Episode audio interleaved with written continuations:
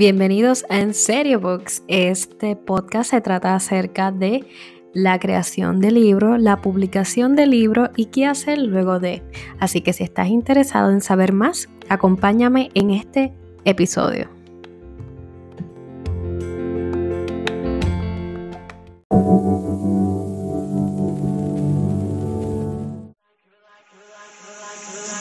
You're like a circle that around me.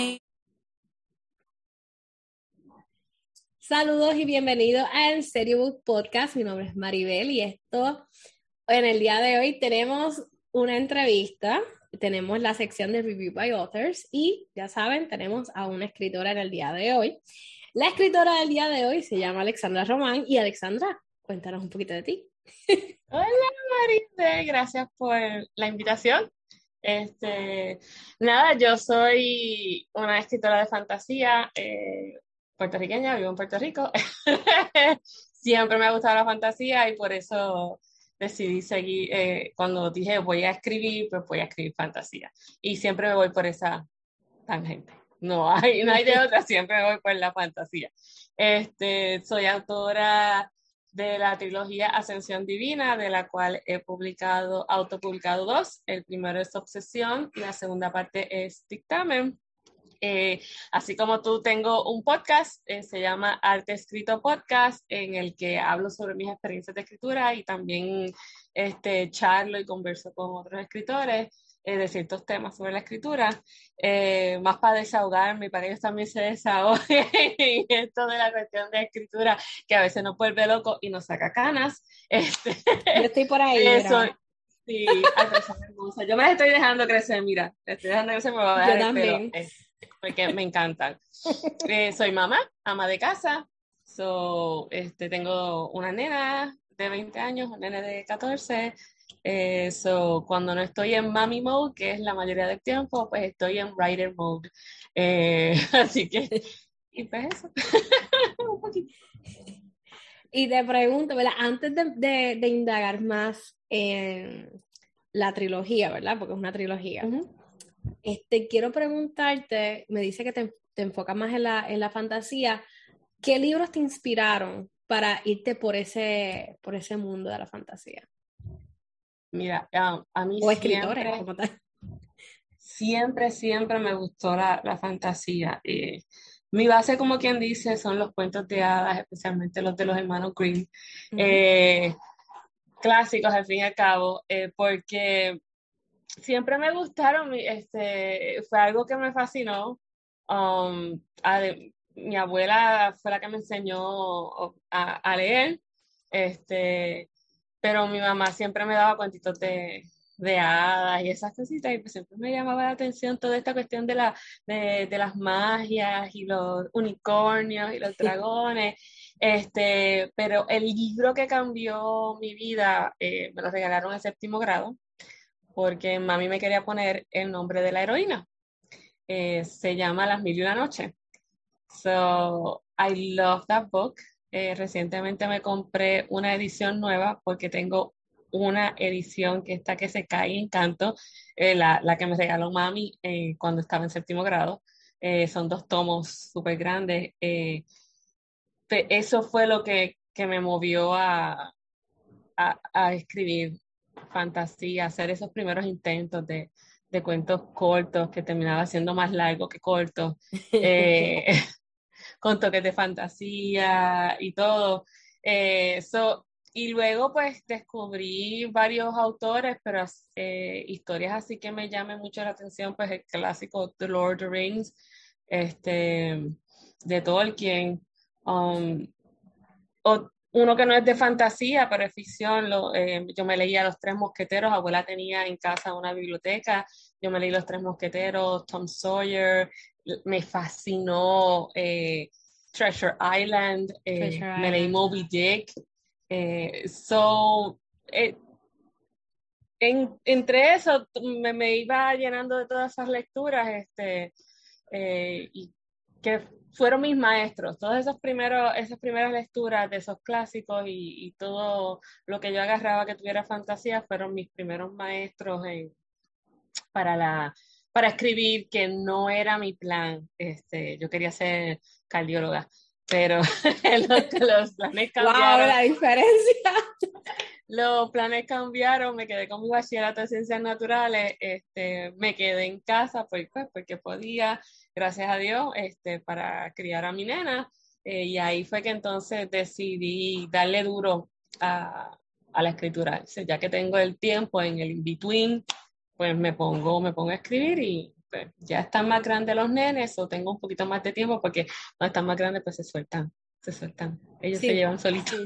ya, hay que darle... Con el ojo encima, pero llevan un poquito solitos. Y ahora sí, ahora sí, vamos para, para tu trilogía. Mm. ¿De qué trata? sé que es de Taíno, pero ¿de qué trata? ¿Cómo tal?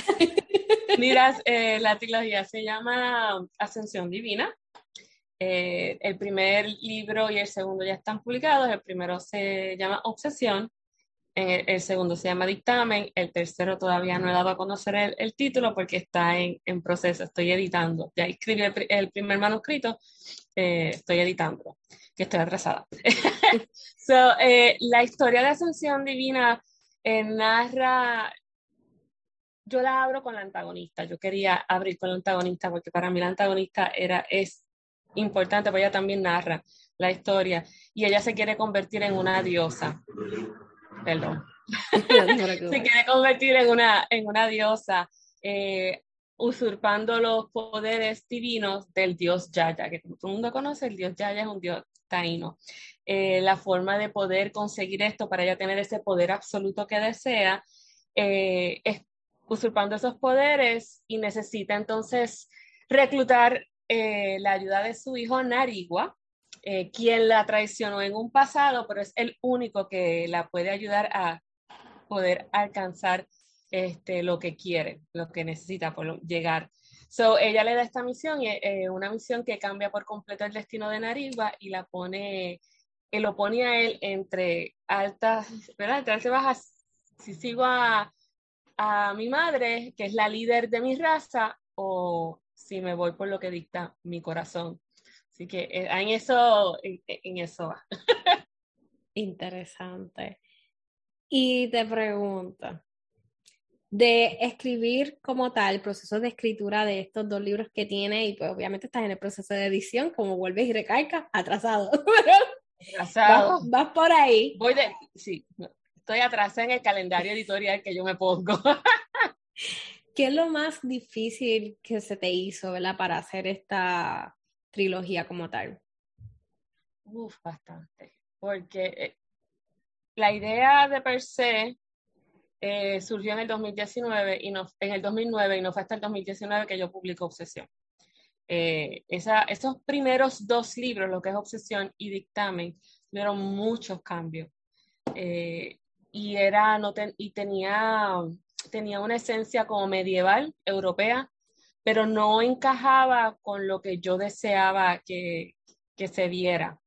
Eh, ahí es que entonces introduzco lo de la cultura taína, porque el ambiente donde se desarrolla la trama de Ascensión Divina es en una que es caribeña como la que nosotros vivimos, un archipiélago como el de nosotros. Este, so, esa esencia medieval de gente con armaduras y todas esas cosas, eh, los nombres como que no me hacía clic, como que no, no, no, me hacía, no me dejaba desarrollar como yo deseaba los personajes.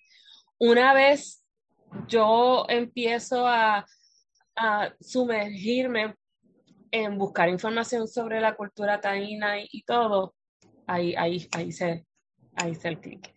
Y entonces ahí fue que entonces los, los personajes se desarrollaron, eh, busqué sus nombres, empecé a desarrollar la cultura, su religión, ese mapa, tengo una Biblia, este, tengo una carpeta de dos pulgadas donde tengo toda la información de todos los reinos, de todo. O sea que lo más difícil fue hacer toda esa investigación, nutrirme de, esa historia eh, taína, de, bueno, todo el mundo sabía que yo estaba, cuando digo todo el mundo, todos los que estaban a mi alrededor, mis amigos, mi familia, este, que sabían, sabían que ¿verdad? yo estaba bregando con, con una historia que tenía bases taínas, me regalaban libros. O tengo un montón de libros ahí que he utilizado, que by the way, en, en ambos libros, especialmente en la segunda edición de, que, de Obsesión y en Dictamen, en la página de atrás, añado la referencia porque Ascensión Divina no es una referencia taína porque es una fantasía. Yo tomo lo, lo, que, como quien dice, como que lo que necesito para yo crear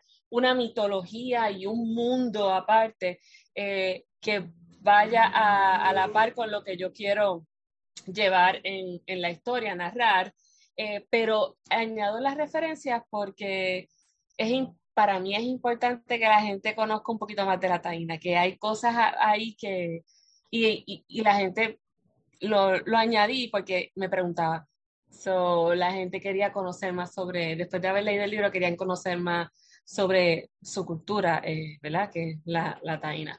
So, lo más difícil fue ese proceso de, de, de, de buscar lo que me hiciera clic para entonces arrancar a escribir eh, cuáles eran los personajes que iban a llevar eh, el punto de vista, los que iban a contar la historia de, de siete que eran, me quedé con cinco. Eh, y pues fui, o eh, todo ese proceso de, ir sacando y poniendo lo que realmente servía y lo que no servía, este, hasta que fue lo, es lo que es ahora. Um, fue, fue, fue cuesta arriba. Así que eh, ese fue el, el ay, ¿cómo digo? Lo que se me hizo difícil poder este, escribir y el proceso ese de investigación y hasta que pude organizarme bien y la historia la parí. bueno, pero... Fueron largos nueve meses, pero no fueron más de nueve meses, pero... Pero por lo menos, por lo menos, el lado positivo es que ya la historia está ahí ¿verdad? Ya estás a punto de culminar. Y yo sé que uno de los males que tenemos todos los escritores es que terminamos un libro y ya estamos pensando como en 10 más. Yes. Tú vas por ahí, ¿verdad? ya yo tengo, después que termine la tercera parte, ya yo tengo lo que voy a, lo que voy a escribir. Y en el in-between he estado escribiendo cuentos. Ahora mismo estoy escribiendo un cuento eh, en inglés. Ya le tengo la primera parte este, que quiero soltar en mi blog de como si fuesen cuentitos cortos, pero que van relacionados uno con el otro. Okay. Este, so, ya, yeah, siempre estamos pensando en dos o tres cosas mientras terminamos algo grande. So. Sí, pero, o sea, que podemos esperar más cositas de ti y podemos sí. seguir ahí en esa línea. Bueno, te pregunto, ¿serían en la misma línea de, de esta trilogía, que es mitología este, como tal, eh, mitología taína o estos cuentos que estás haciendo ya se están yendo por varias tangentes? No, completamente diferente. El de los cuentos, este, que yo puse un, un poll en, en, mi, en, en, mi, en, mis redes sociales sobre a cuál portada le gustaba, eh, se llama The Dealer of Ideas. Este, so, e, ese es un poquito como que oscuro, es en inglés también. Eh, So, es el próximo que sí voy a escribir eh, después de Ascensión Divina tiene que ver con Puerto Rico, pero en un Puerto Rico en el futuro, eh, donde han pasado una serie de, de cosas que también es, es, fantasía y ciencia ficción. So, no quiero dar mucho porque... No, no, no, tranquila. Era... Eh, eh, van a vertiente de distopia fantasía, ciencia ficción. Eh, pero es aquí en, en, en, la isla archipiélago, somos un archipiélago de Puerto Rico, eh, pero en el, en el futuro. Interesante, así que podemos ir viendo esas otras vertientes, ¿verdad? De, de tu creatividad. Perfecto. Y, ¿verdad? Te pregunto en general, ya me dijiste las cosas que se te hicieron difícil. ¿Qué consejo le puedes dar a aquellas personas que, que están comenzando a escribir, que están en este, este proceso? Mira, lo que yo no tengo, lo que yo no tengo, lo que tengo ahora y aunque a veces no tengo. Eh, y es algo que uno tiene que aprender a la dura. Paciencia, eh, con uno primero, ¿verdad? Paciencia y darse mucho amor, porque a veces las cosas no salen de primera. Eh, es un proceso. A veces estaba hablando hoy con una amiga escritora que estuvimos desayunando juntas eh, y estaba, le estaba contando así como le estoy contando los proyectos próximos que tengo después de, de, Ascensión Divina y ella me estaba contando este, que también ¿verdad? se le hacía difícil que a veces uno espera por ese, por ese clic que no sería, ah, ese es el clic que necesitaba para entonces uno, uno, uno y yo, como me pasó con, con Ascensión Divina, que estuve un año ahí buscando y buscando y cómo de algo y cómo esto, como que no, no, no, sabía la historia, pero como que no, hasta que vino ese clic. Eh, muchas veces, a veces las historias, este, hay historias que son para uno, eh, a veces no las terminamos porque son para uno, no son para los demás. Me ha pasado con una que, este, que la he retomado dos veces y no la he terminado, este, me he quedado ahí estancada. So, a veces yo leí de Neil Gaiman que él le pasó eso con una historia. Eh, él sabía lo que quería, pero escribió todos sus, todas las ideas, todas las escenas que le vinieron y todo, la puso en un, eh, la guardó y la, engavetó. Eh, cuando regresó años después a ella, se dio cuenta que ya como escritor estaba maduro era lo suficiente maduro como para, como dice uno aquí en Puerto Rico, meterle mano eh, y sentarse a escribir. Y este, a veces nos pasa eso. Así que mucha paciencia, mucho amor. Eh, el primer manuscrito es para uno. el desastre, el desastre. sí, el desastre es para uno. Eh, ese primer manuscrito no está perfecto, pero es la base que tú necesitas para terminar de perfeccionar esa historia.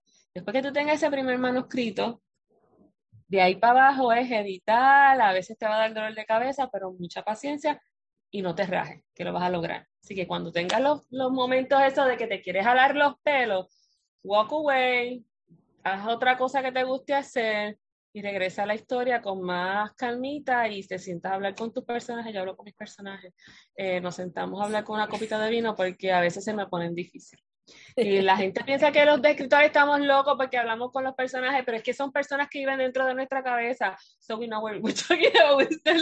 no es que estemos esquizofrénicos, es que realmente tenemos conversaciones con nuestros personajes y, y, la, y cuando cojas el libro te vas a dar cuenta por el por qué, porque queremos darte unos personajes que sean verdaderos, que sean reales, que, que sean palpables, con los que tú te puedas identificar, con los que tú puedas decir, lo odio, pero lo amo al mismo tiempo, como nos pasa con muchos de los villanos o los antagonistas. So, así, más o menos ese un corto, largo el consejo que yo le puedo dar a los escritores. Y te pregunto, ¿dónde podemos conseguir copia de tu libro? ¿Dónde está disponible? lo, tengo en varias librerías en Puerto Rico, como en Tazas y Portadas, Serendipia, en Tazas y Portadas está en Hormiguero, Serendipia está en Barranquitas, El Rincón del Lector en Camuy, La Casita Books and Gifts en Aguadilla, Libro 787, que se está online y también lo tengo en, oh my god, se me olvida, la librería Laberinto en el Viejo San Juan, así como en Amazon, que en Amazon lo puedes conseguir en ebook y en mi página de internet, alexandraroman.com. Si alguien lo desea, lo puede conseguir por allí este, y yo se lo autografío, eh, lo, se y si lo quieres dedicado, pues te lo dedico también. Perfecto, así que no, ya saben que debajo de esta descripción de este de si nos están escuchando por el podcast o si nos están viendo en Face en YouTube van a encontrar la información del autor, así que no duden en buscar por allí. Así que Alexandra, te, te agradezco un montón que estuvieras aquí con nosotros, ¿verdad? Presentando tu hermoso bebé. Gracias, gracias. así que tenemos tareas nosotros por acá. Y nada, muchas gracias. ¿Algo más que quieras decir? Eh, no, este, gracias por, por la invitación, eh, por la entrevista eh, y que apoyen a los escritores puertorriqueños. hay una variedad enorme, para, hay para todo tipo de lector. Y últimamente están surgiendo muchos autores contemporáneos que están trayendo historias espectaculares. Así que desen la oportunidad de, consumir literatura local, porque lo hay tanto en inglés como en español. y, y hay de todo, así que nada, eso, apoyar a los, a los nuestros. Vale, muchas gracias por estar con nosotros y nada, hasta, ya sabes que lo que están escuchando, nos están viendo, hasta el próximo episodio, que todos los lunes a las 7 de la mañana. Nos vemos en el próximo episodio. Bye. Bye.